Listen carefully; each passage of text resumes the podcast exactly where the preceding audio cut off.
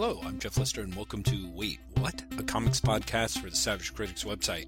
Episode 67 may start off seeming a bit diffuse, with Graham McMillan and I talking the Nerdist playlist, storytelling tricks in Pinball and in Lost, but it ends up focused with laser-like precision as we turn our attention to the post-Fear Itself interview by Matt Fraction and Tom Brevoort concerning the epilogues. In a Wait What first for us, we're splitting the episode in two but posting both parts at the same time, so feel free if you'd prefer to jump ahead to part two if you'd rather hear us discuss our picks for a comic book holiday gift list, or listen to both. We would be happy either way. But, as always, we hope you enjoy, and thanks for listening. Happy funky podcast, Jeff Lester. And a very, very merry funky podcast to you, Graham. Hey, happy Christmas, listener, seeing as this is the last podcast we'll be doing before Christmas. Except we'll probably be doing one before Christmas, but you won't hear it until after Christmas. That's right. It's easy as pie. And the Black Rock turned out to be a pirate ship. So I think we're all... Oh, God, Jeff. I've been listening to the Nerdist Writer Panel podcast all week. Uh-huh. Have you heard this yet? No. It's literally 3 or 4 television screenwriters just talking for like an hour. Oh man! And it's different. It's different screenwriters each week. And it's hosted by a writer from Supernatural in LA. But they're first of all they're great. They're completely addictive. I've honestly made my way through maybe 4 since I started listening to it on Saturday. Good lord. But they've got one with Carlton Cuse. Oh. Sorry, not Carlton Cuse, Damon Lindelof. Sorry, also the Lost guy. Mm-hmm. And it's kind of fascinating to basically hear him say, we had no fucking idea what we were doing when we started the show. But they've also got one with another writer of Lost, whose name I can't remember. But he spells that Damon Lindelof's scripts are... He talks about how they're wonderful, but how they're just full of swearing. It's like a descriptive from Damon Lindelof is Jack picks up the biggest fucking gun you can see and he fucking sprays bullets everywhere. And he was like, we got this, and then because we're writing in a show, we all try and write in his style. And, right. And in the second year, another writer comes up to me and he says, I've just written the greatest ad break ever. And he's like, what is it? And the guy's like, just go and see it. And apparently the ad break was Jack and Kate are caught up in the net. Foxville, population 2.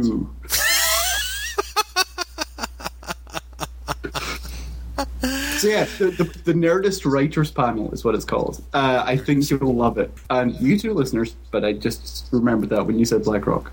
That is really interesting. You know, I...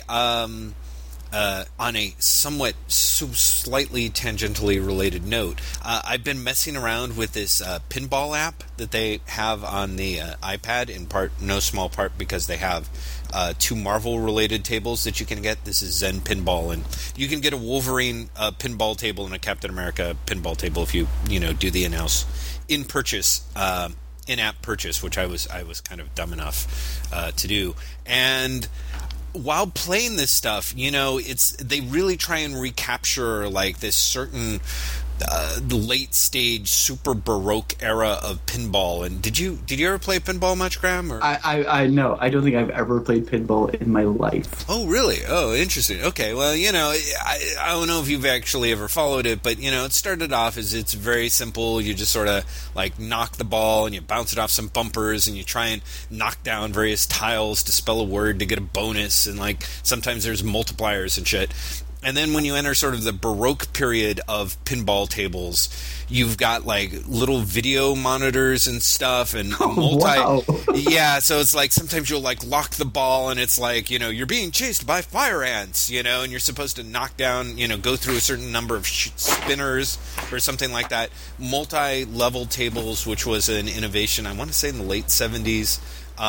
Where you can knock the special area that you can sort of bat the ball up into and get super bonus points. You're playing on one level, and then if you get multi-ball, sometimes there's 2 balls going on in multiple. Anyway, The thing that pinball people seem to love, the people who make it, is coming up with absurdly convoluted descriptions for why the fuck you are doing what you're doing, which is actually one of the reasons why the Marvel pinball games make a lot of sense. Like, the Wolverine pinball table is designed by people who clearly know Wolverine. So, like, if you shoot it down one tube, you're, like, bonded with your animantium, and if you hit it in, like, 3 balls into the same, like, memory loop, suddenly you're recovering lost memories, and there's, like, a spinning wheel that you try and knock the ball into to see what power-ups you get. That is insane. That's kind of hilarious. It's kind of hilarious. At one point, you, like, if you knock the ball down the weird area, like, suddenly, like... the hand ninjas sort of pop up, and you got to knock them down with the pinball. And meanwhile, you know, you've got this guy who's pretending to be Wolverine, like saying, "I'm the best there is at what I do." And it's kind of great, but I realize, like, it is so fucking convoluted. There are some situations that are just perfectly suited. And I'm now convinced, absolutely, after thinking of it, because half the time when you're not dealing with Marvel stuff and you're dealing with other pinball tables that other people made up, it's just gibberdy-jew. Like... fucking Lost. Because the history of Wolverine is so well thought out. Oh, exactly. Yeah. Exactly. But it's gibberdy-jew, but in theory you can sort of connect the dots. You'll never be able to, but in theory it's related to something that makes sense, kind of, maybe. Yeah. But most of the time what's hilarious is, like, because, for example, in this Zen Pinball app, they have this one table, it's called Sorcerer's Lair or something like that, and you're knocking things around, and there's, like, ghosts and sorcerers and wizards and skeletons, and people are using their magic slingshots, and you're just like, this is so fucking retarded. And like I said, I realize, like, in the middle of it, I'm like, you know what? Lost would have been the world's most awesome pinball game. Like, I'm firmly convinced it was supposed to be a pinball game. And also, I think if you made a pinball game out of Lost using its various shout-outs, people would just weep for joy because it makes no sense. You know what I mean? First of all, you should start working on that. Yes, I certainly should. And secondly, you reminded me of something else from one of these podcasts, which is the other writer who isn't Damon Lindelof, who worked on Lost, who I've heard, talks about how he was working on the Lost experience, which was the virtual reality game component. Oh, wow. And he's like, we were heading towards a great finale, and then the finale got fucked. Mm. And this is what fucked the finale. Apparently, the finale was going to be... somehow you would get a candy bar or something that would have GPS coordinates on it, and if you entered the GPS coordinates it would be to a movie theatre, and if you went to the movie theatre at a particular time you would see a specially made film that would explain the significance of the numbers. That's awesome. Okay? Mm-hmm. And that got nixed by ABC because this is the reason he gave, and he swears he's telling the truth. Okay. ABC Legal said, what if someone trips on the way to the theater? We're liable for that. Never mind anything else. Really? I gotta say, that is totally... I will keep that in mind the next time I get electrocuted going to turn on a TV set. Like, whatever that destination program and or channel is, I'm suing the shit out of them. I personally hope it's an ABC show now. I do too. You know, it's interesting. At one point when I just, like, that final season of Lost, like, they hooked me so well leading right up to that last season. Before the season or opener, I did so much reading on, like, the Lost Wikipedia and was just agog. Not just at the shit that was in there, like, stuff I never would have known generally, and was impressed by the writer's various bits of knowledge and acumen, but also, like, all the shit they had already revealed, and the stuff about the whole numbers and the number station and all the stuff that they revealed in the alternate the ARG was fascinating shit. I was kind of like... No, it really was. It was like, mm-hmm. I kind of wish I'd been paying attention to all of that. Yeah, totally. I mean, in a way, it's just as well, because there's a huge chunk of it that completely... Like, from what I read, where they were going with the numbers was somewhere completely different from, of course, where they ended up actually being with the numbers. Yes. So it's kind of a bummer in that sense, you know. They had so many beautiful, brilliant possibilities, and then when they basically narrowed it down to, you know what, no one ever remembers the last 60 pages of any Stephen King book. Let's just go with that, you know. And it's such a heartbreaker. Yes, well, so I know, I got us so off topic, like within a minute of the podcast. That's fine. I was actually thinking, because this is for some reason the way my brain works now, horrifically, like all the time. Like, I was thinking that would be an awesome segue to talking about Fraction and Brevoort's interview on Newsarama about the Fear Itself aftermath issues. the interview that you seem to be more angry about than I am. Yeah, I'm kind of surprised about that. What is wrong with you, Graham? Yeah, you know, I'm not angry. I'm just obsessed at like how bad it was in talking about like, you know, it really was just another step in that, but you know, none of these issues, you know, none of these changes stuck, and Fraction really whips up this horrible analogy of like, well, but the threat was magical at the beginning, and the threat being magical at the ending really just reinforces that, and points out this amazing thing about comics, which is none of it really happens and none of us give a shit. Oh, it's the most amazing bullshit. Yeah, but also bullshit that just does not stand up to even a second glance, which I think is why I'm not like why it just passed me by. The only bit of the part that really stuck was his. We didn't kill a black guy and we didn't depower a woman. That he says twice, and it's like, wow, that's your new catchphrase. But no, I mean, okay, so he says, for those who haven't read it, the Fear Itself can be said to have a point if that particular hurricane has an eye, because it was a hurricane, it wasn't a comic. It somehow is those three issues being three epilogue issues announced towards the end of the series and by different people than did the main series. Yes, and like any good eye of a hurricane, it comes at the end. Yeah, exactly, and fairly unrelated. To find a point on it, but it's sort of about legends and myths and the perseverance of legends and myths, and define the entirety of, quotes, death, unquote, in comics. And I should say, he actually says, quote, death, unquote. Yes. That's not me, like, adding the quotes mark. It defines the entirety of, quote, death, unquote, in comics to be absurd, and always have. I'm not quite sure... like, if the part of the sentence is missing there, right? Mm-hmm. And to kind of do a story that ultimately, of all the different themes, dealt with what does death mean to these unkillable, undestroyable legends. That's so much bullshit. That is just someone crapping out their ass. Like, someone just be like, I've got to answer this, don't I? Sure, it's about death. Yeah, Fear Itself is about death. And that's ultimately the theme that you can see, because I was like, that makes no sense whatsoever. I can sort of see where he thinks that, because maybe there's like the one scene with Thor and Odin sort of talking about prophecy, but considering that itself got pulled out of its ass, you know what I mean? Like, that was like 5 issues in before we even knew around the time we finally were told who they were fighting and why. It's such shit. I mean, it really is... like this weird, like I guess what bothered me about it was this. I felt like Fraction was more defensive than he needed to be, and in doing so, backed himself into a corner where suddenly he metamorphosized into Chester Brown's The Man Who Would Not Stop Shitting. And just shit. He shit over himself. He shit on his comic. He shit on Marvel comics. He shit on the idea of superhero comics. He shit on the idea that comics ever mean anything. And if you think they do, you're really dumb.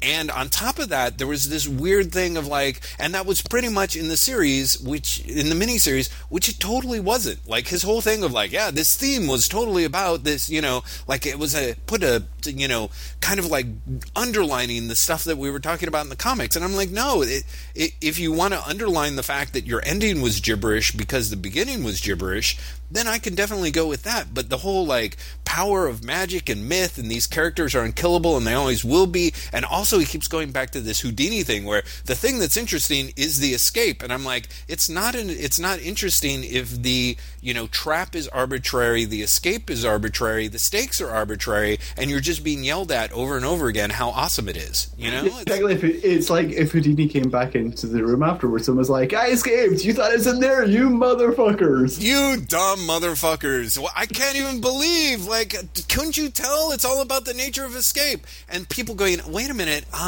escape from what? You were just watching TV. No, I was in a death-defying trap between the couch and the TV set. I told you how dangerous it was. The couch was my uncle. You know, I mean, it was just, like, stupid. Like, so there was this weird thing where he really is not owning up to by not owning up to any of his shit.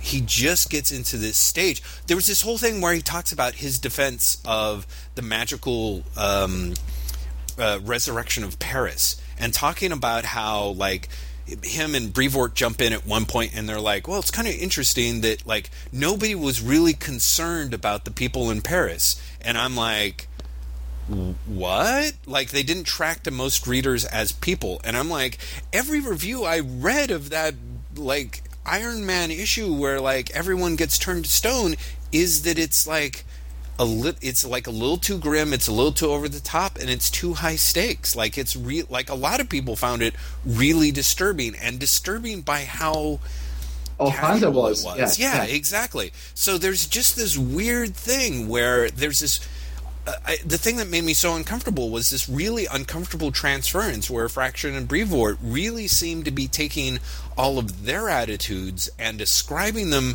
to the audience, and then talking about how what they were doing was really this brilliant illustration that showed the, you know, showed the audience how they were misperceiving the nature of superhero comics and stories. Okay, you know what? When you're talking, do you know what I think I've realized? I think I wasn't bothered. The reason I wasn't bothered by this was, this isn't anything new. This is Fraction's word balloon interview all over again. We're literally, you quote back something that someone has said, and he's like, I know that's what you are, but what am I? Right. Exactly. Yeah, then when they sort of do this thing, and then towards the end, it gets into this real defensive, like, oh yeah, we didn't kill the black guy, and we didn't depower the woman. Which is so insanely defensive. And hilarious in the aftermath of the Avengers issue, the Avengers Extinction issue, which the entire point in the first issue is, let's beat up the Falcon, who's not even a fucking Avenger. His entire purpose in that book is to be the black guy that gets beaten up to get the white guy into trouble. Yeah. Right, exactly. I mean, it's kind of staggering that I mean, I'm guessing Brevoort was present when Fraction was saying this.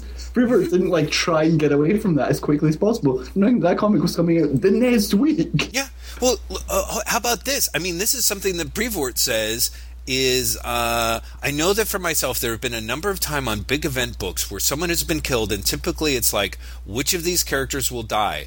These four headliners, or the third guy from the right. It's going to be the unimportant character who you haven't heard anything from in a while, but suddenly had 3 pages of stuff going on, so hopefully you care when we take his head off. Again, like, that's Brevoort saying that, and I'm assuming his name is on, you know, Avengers Extinction, you know, Poopola. You know, and so there's this weird thing where it's like, then, like, they're defending their stuff, and basically part of how they're defending it is shitting on stuff. I know, but they're putting out. I know. It's just like, what? That's the crazy thing. There is so much about this interview that is just like wacky, just wacky. Mm-hmm. I mean, it's just funny to hear Matt Fraction say, "If you feel that way, you feel that way," about people saying that Fear Itself essentially didn't have any ramifications. I'd humbly suggest that, though maybe we've not seen the ramifications yet, aside from Odin is gone. Odin was gone up until, like, 6 months ago. Right. Asgard space is locked out. No one knew Asgard space existed until 6 months ago.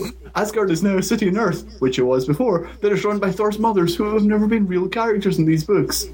Right, which I have to say... Has Thor's mother been in this book before? And they've just, like, retconned it, so there's multiple mothers? I will give you that comment, but B, as someone who did not read the Thor 7.1, I'm like, I read something like 8 or 9 issues of Fear Itself. I'm like, who? You know what I mean? Like, I had... Oh, no, they only appeared in that issue. They only appeared at the very end. Yeah, so I'm just like, what are you even talking about? Like, also, that's a ramification that doesn't even, you know... The world has been hammered to shit. First of all, good pun with hammered.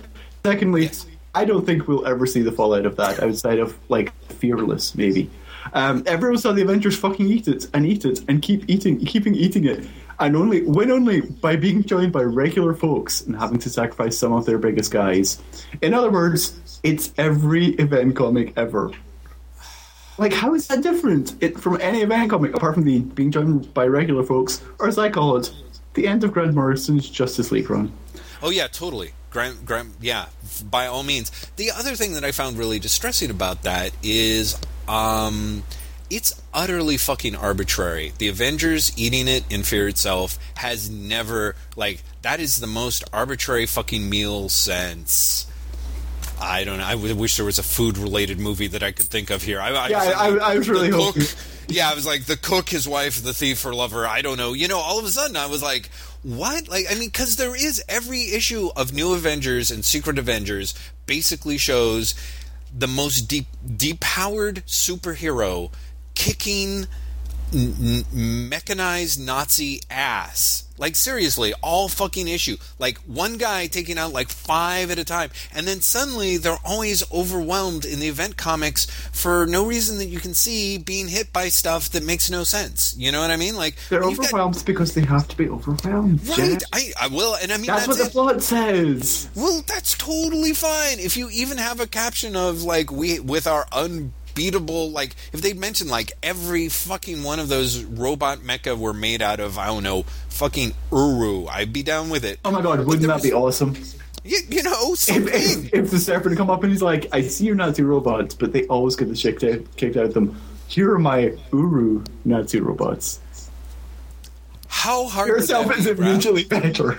Yeah, exactly. Thanks to one additional word you squirm in there. But instead it was like, oh, we're winning. Oh, we're losing. Oh, we're losing so bad. We've lost.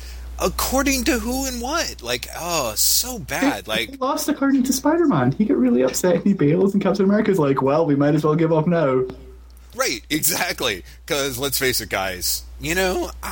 if Spidey's gone. Also, I kind of love when Brevoort was like, what are the ramifications of the Kree-Skrull War? Next month they fought Ares and a bunch of guys. Somewhere Brian Bendis was spinning in his bed, going, yeah. Wait, that was Secret Invasion. That was the ramification of the Kree-Skrull War. What are the ramifications of the Avengers? You can put the Secret Avenger. Yeah, absolutely. You could talk about, I think, the birth of the Rick Jones Captain Marvel blend. I'm almost willing to bet there's probably a half a dozen things that ended up getting investigated directly. In fact, now that you mention it, I believe Avengers Forever came out of the results of the Kree-Skrull War. And all the Visions is the Human Torch stuff came out of the Kree-Skrull War as well. Yeah. So, I mean, you... Oh, God, I hate that we, like, within 2 seconds of thinking about that, we're like, here's three things. Yeah, I know. Oh, God. I didn't think about that. It was just, because it was so bad and so shitty. I mean, it really was at every stage of it. I mean, it's just... It's funny. It's like you said, you were like so worked up by the word balloon stuff. I was like, you know, and up till now, like seriously, and I still feel this. I was like, I do feel that these are guys in like a shit situation, kind of doing the best. But when they come off as just really, you know, smug and almost thuggish in their defense of hackery, it really rubs me the wrong way. It really read it. And the stuff that Fraction was saying, it reminds me of Dennis Hopper in, like, after he makes Easy Rider, when he's just spouting self-involved gibberish. Like, really was like, yes? I know, I was going to, possibly my favorite line from the interview outside of the black guy being killed. Fractions, rather than insult everyone's intelligence who, like us, having been reading superhero comics since recorded time, why not spare us all the theatrics of pretending that Thor and Captain America, the stars of the Avengers, opening May 4th, 2012, in a theatre near you, are dead in any way differently than they have been dead before, and rather get to the meat of telling a story about these heroes who could even beat death. Not just the Red Skull, not just Loki, but death itself. Why not tell stories about that instead of pretending that we still live in 1985 and there's no internet and no pervasive cynicism? They didn't do that. They didn't do that. I know. In the slightest. In fact, they did pretend that Captain America was dead. Yes, and which they go on to talk about, I think, at some point, where they were like, well, you did a great job not lying, and they were like, yeah, we got to go around the truth. I love Brevoort being like, I try like hell to never actually literally lie in any of these things. Yeah. Really? That's your baseline? Mm-hmm. Yeah, it's totally crazy. And it was like, and they were fucking, you know, it was kind of a thing of like, it comes right after Fraction says, it's nice to not have to lie about the Bucky stuff anymore. You know what I mean? Like, he says, well, I'm really glad I'm not lying anymore. Well, to be honest, you weren't really lying. And Brevoort's like, yeah, absolutely. We were obfuscating like a mofo, but not actually lying. I have to say, I really like Albert, but I wish he hadn't said, to be fair, you guys weren't lying. Do you know what I mean? Yeah. I was like, don't let them off the hook. Don't give them that out. You know, because actually I think it really does. Like, the closest I came to was, like, Fraction going, yeah, you know, at least he's saying, like, I lied, and I'm glad that I don't have to do it anymore. And frankly, it's a far more interesting road to go down when you start thinking, or even being able to talk to creators and say, like, you know, well, what does it mean to lie in these things? You know what I mean? Like, and how far can you go in it? How far before it just becomes a blatant untruth? You know what I mean? Like, how far do you get from saying, well, Bucky's dead when he's not dead? Arguably is one thing, you know, but... Excuse me. But when you get to a stage where it's like, I kind of feel like Fraction's at the stage where he's like, we're telling stories about what it means for heroes who can defeat death. I'm like... Not by reading it. Not by reading any of the 10 issues you laid out. No.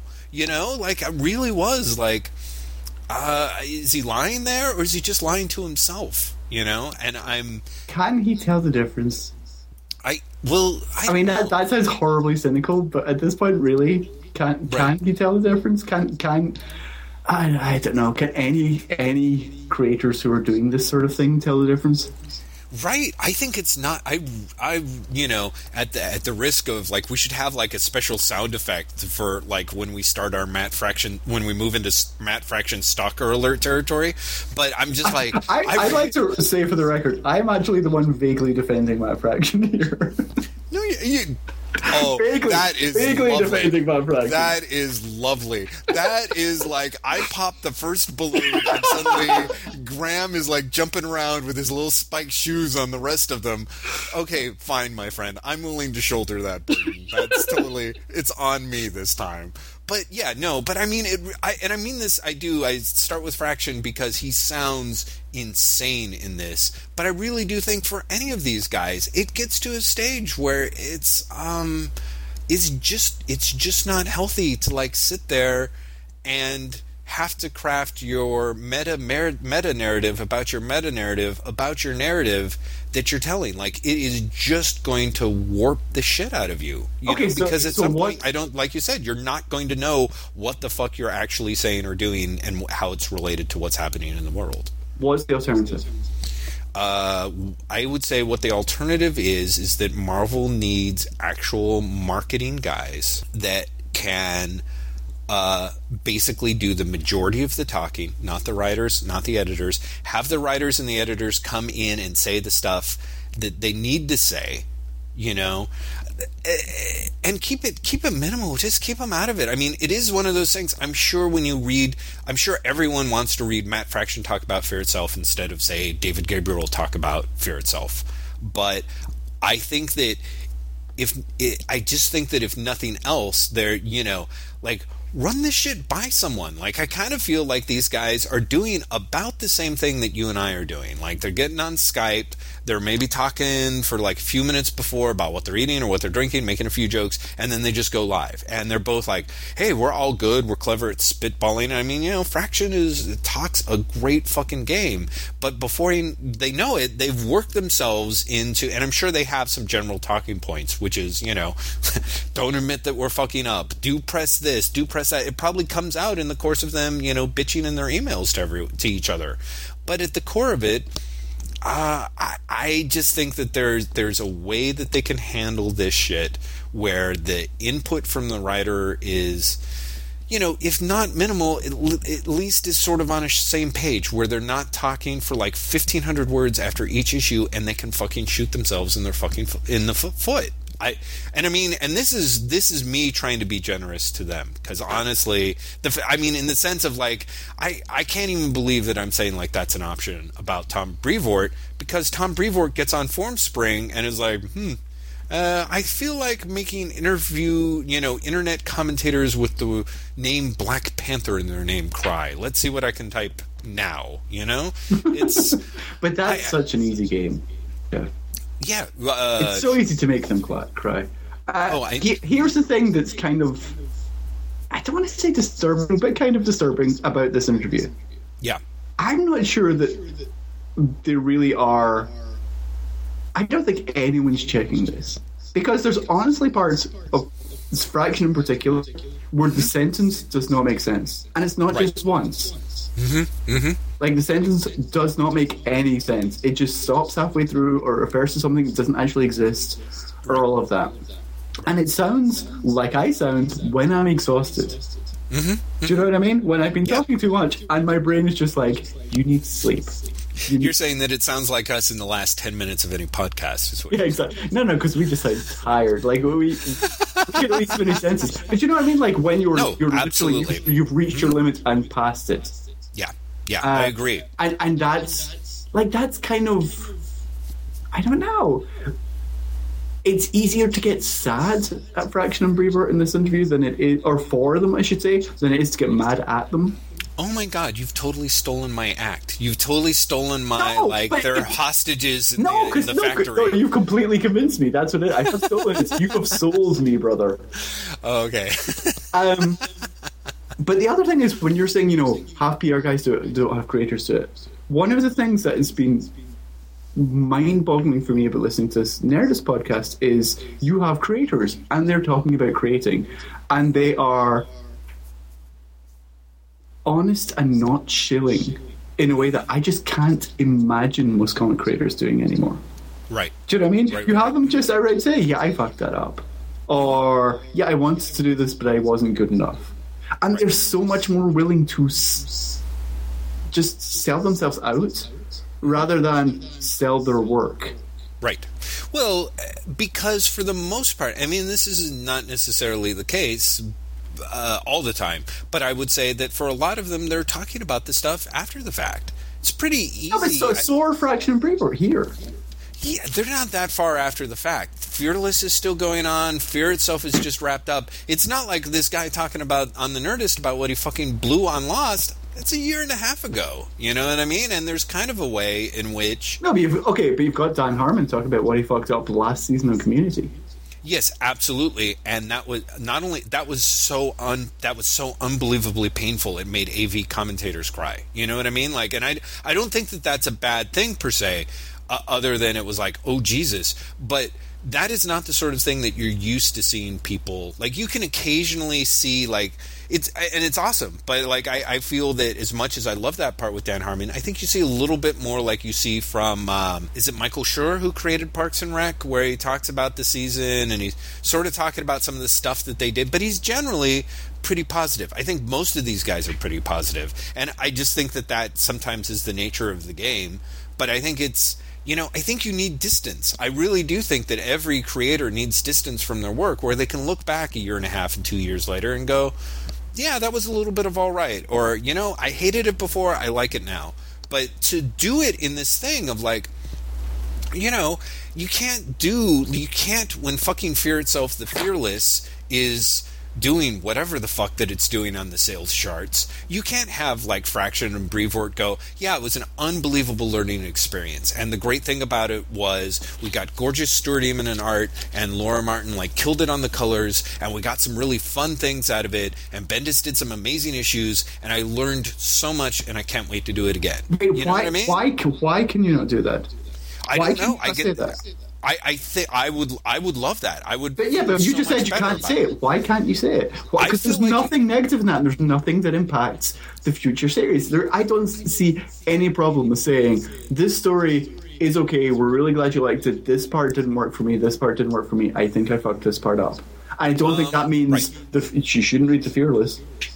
Right.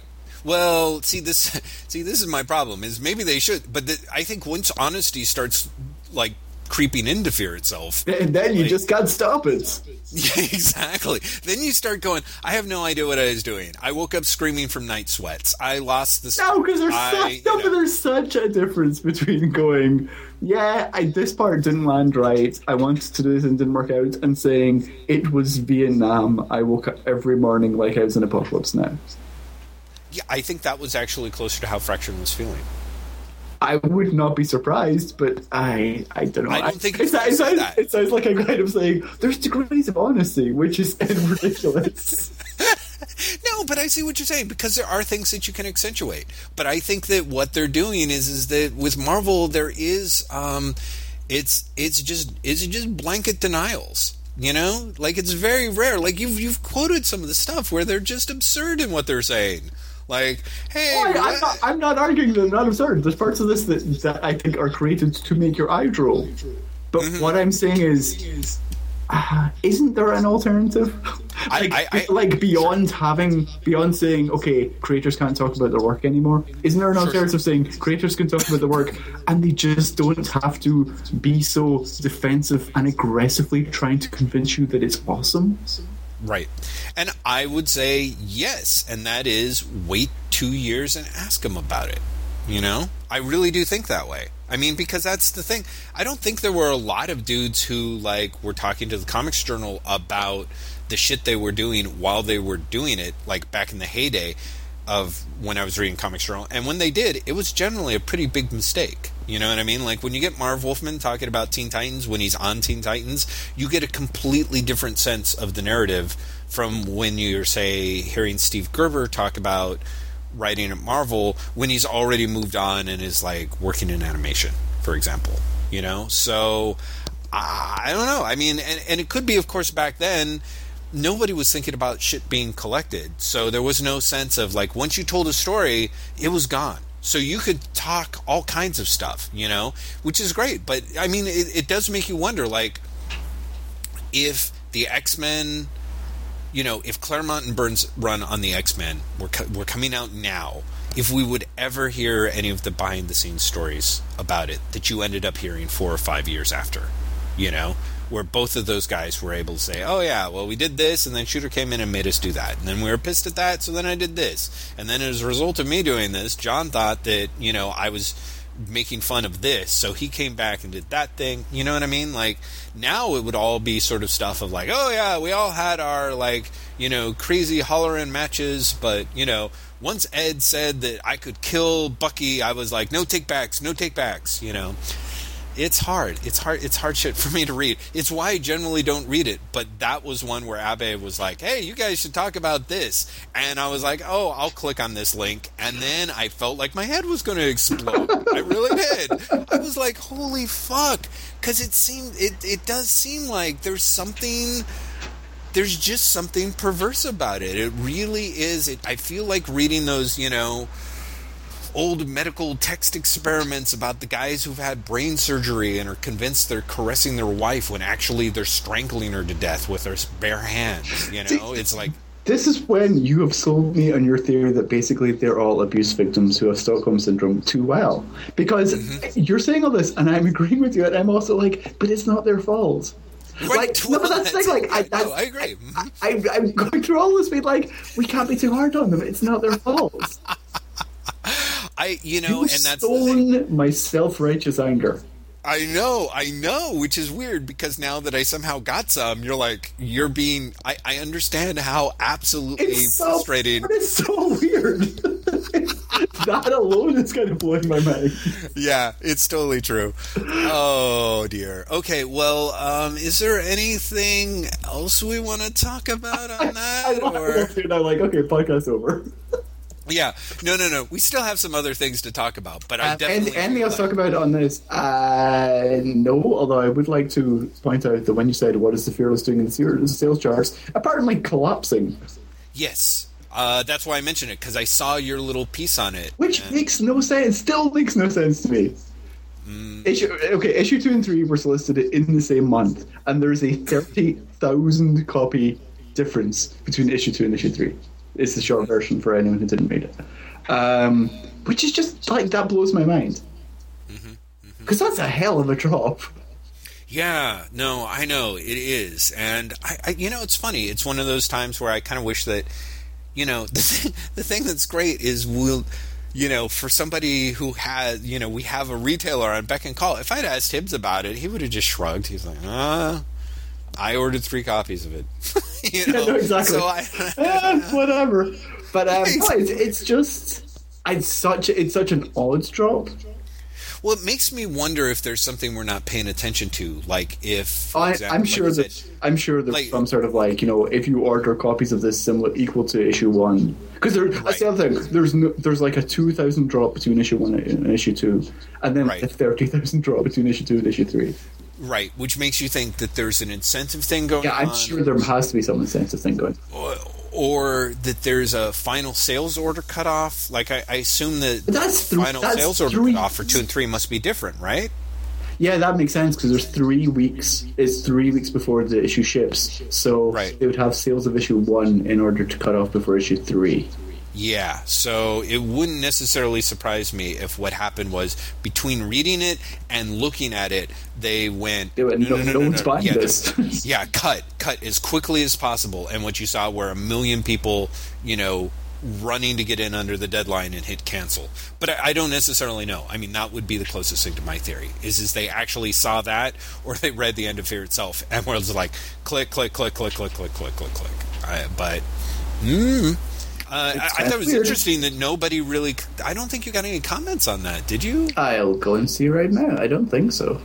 It's interesting because I'm assuming that it's the holidays, but I sort of feel like comments have sort of dropped off. The internet is dead. Like, yeah, Tech Lounge traffic has, like, plummeted in, like, the last 3 days. Oh, okay. All right. And it seems to be the case with Savage Critic as well. So, and when I was looking at your blogs, I'm like, oh man, there's a subject that would normally have like about 7 million people telling me that I hate Marvel. Yeah, I got 4 comments. Oh, did it? Oh, yeah. Okay, so John says final order cut off. Jack says backlash from Fear Itself. Mm-hmm. Some retailer says order numbers have been fairly consistent. So I don't know. People are basically like, yeah, that's weird. Well, I guess that makes sense. But still, much smaller comments. And again, I think your thing about the oh snap Wilson, which I thought was a hilariously well titled post. I honestly, I did not know what I was going to call it. And then I remembered that he was called Snap Wilson, and I was like, oh yes, I'm going there. Yes, I am. That actually has 5 comments. When I looked earlier, I didn't see any. So there we go. You know what's kind of hilarious? Everyone who's commenting on that is like, I can't believe Matt Fraction said that. And I kind of would be like, that interview went up last week on the same website that you're reading this on. I'm convinced that no one who reads the blog also reads the front page. I just don't think it's crossover. Interesting. Well, that is true. I read blog at Newsarama. I could not be bothered with the Newsarama front page. Unless there's some linkage from, like, you or the various blog at commenters. So, I mean, there's definitely that. I'm the same way with Robot 6. You know, I read Robot 6, although I've been a little skimpy lately, and I have no idea what's going on the main pages of CBR at all. So it's just kind of a weird little thing. Interestingly enough, when we get into our gift list suggestions and things, I have a somewhat related topic on that, which is, you know, sometimes things just get by people, you know, like you post stuff and everyone's like, and then 2 weeks later you're like, Fraction says you can all go to hell, and people are like, what the fuck? Yeah, and you're kind of like, did no one see that? I don't know, it's weird. Mm-hmm. It really is odd. It's very odd. But yeah, like internet traffic right now is really, really crazy. Although I have to say, I'm really hoping that my completely random Santa Claus social media story at TechCon today completely picks up in the next few days. I hope so. It's one of those that I really wish... It's one of those completely random stories that I wrote, and then was like, there's no way they're going to let this go live. There's no way they're going to let this off. I love that. I actually really adore the stuff that you do for the holiday stuff. I, you know, when I put up the latest Wait What, I linked to the Advent, well, I tried to link sort of to the Advent calendar that you've been doing at blog at Newsarama, which I think is just a wonderful idea. I sort of wish... Did I tell you how I did the Advent calendar? So on Thanksgiving weekend, I was like, I'm going to do an Advent calendar. I'm going to get comic covers, and I'm going to prepare all of it this weekend. So that come December, I already have the images. They're in a folder. I just have to post it. Right. That's easy. Sure. Which is great until you get to yesterday when I realized somehow I missed 3 days in December. I'm like, oh crap, I don't have an image. Did you think that you weren't going to be posting on Christmas or something? No, I was missing the 15th, the 16th, and 17th. That's really funny. Huh, I wonder what happened there. Maybe you posted it in the wrong folder or something. I have absolutely no idea, but there you go. Yeah, I was kind of like, I can't count. I have that problem a lot. Every time we have a new Wait What, I'm like, God, what fucking episode is this? Jesus.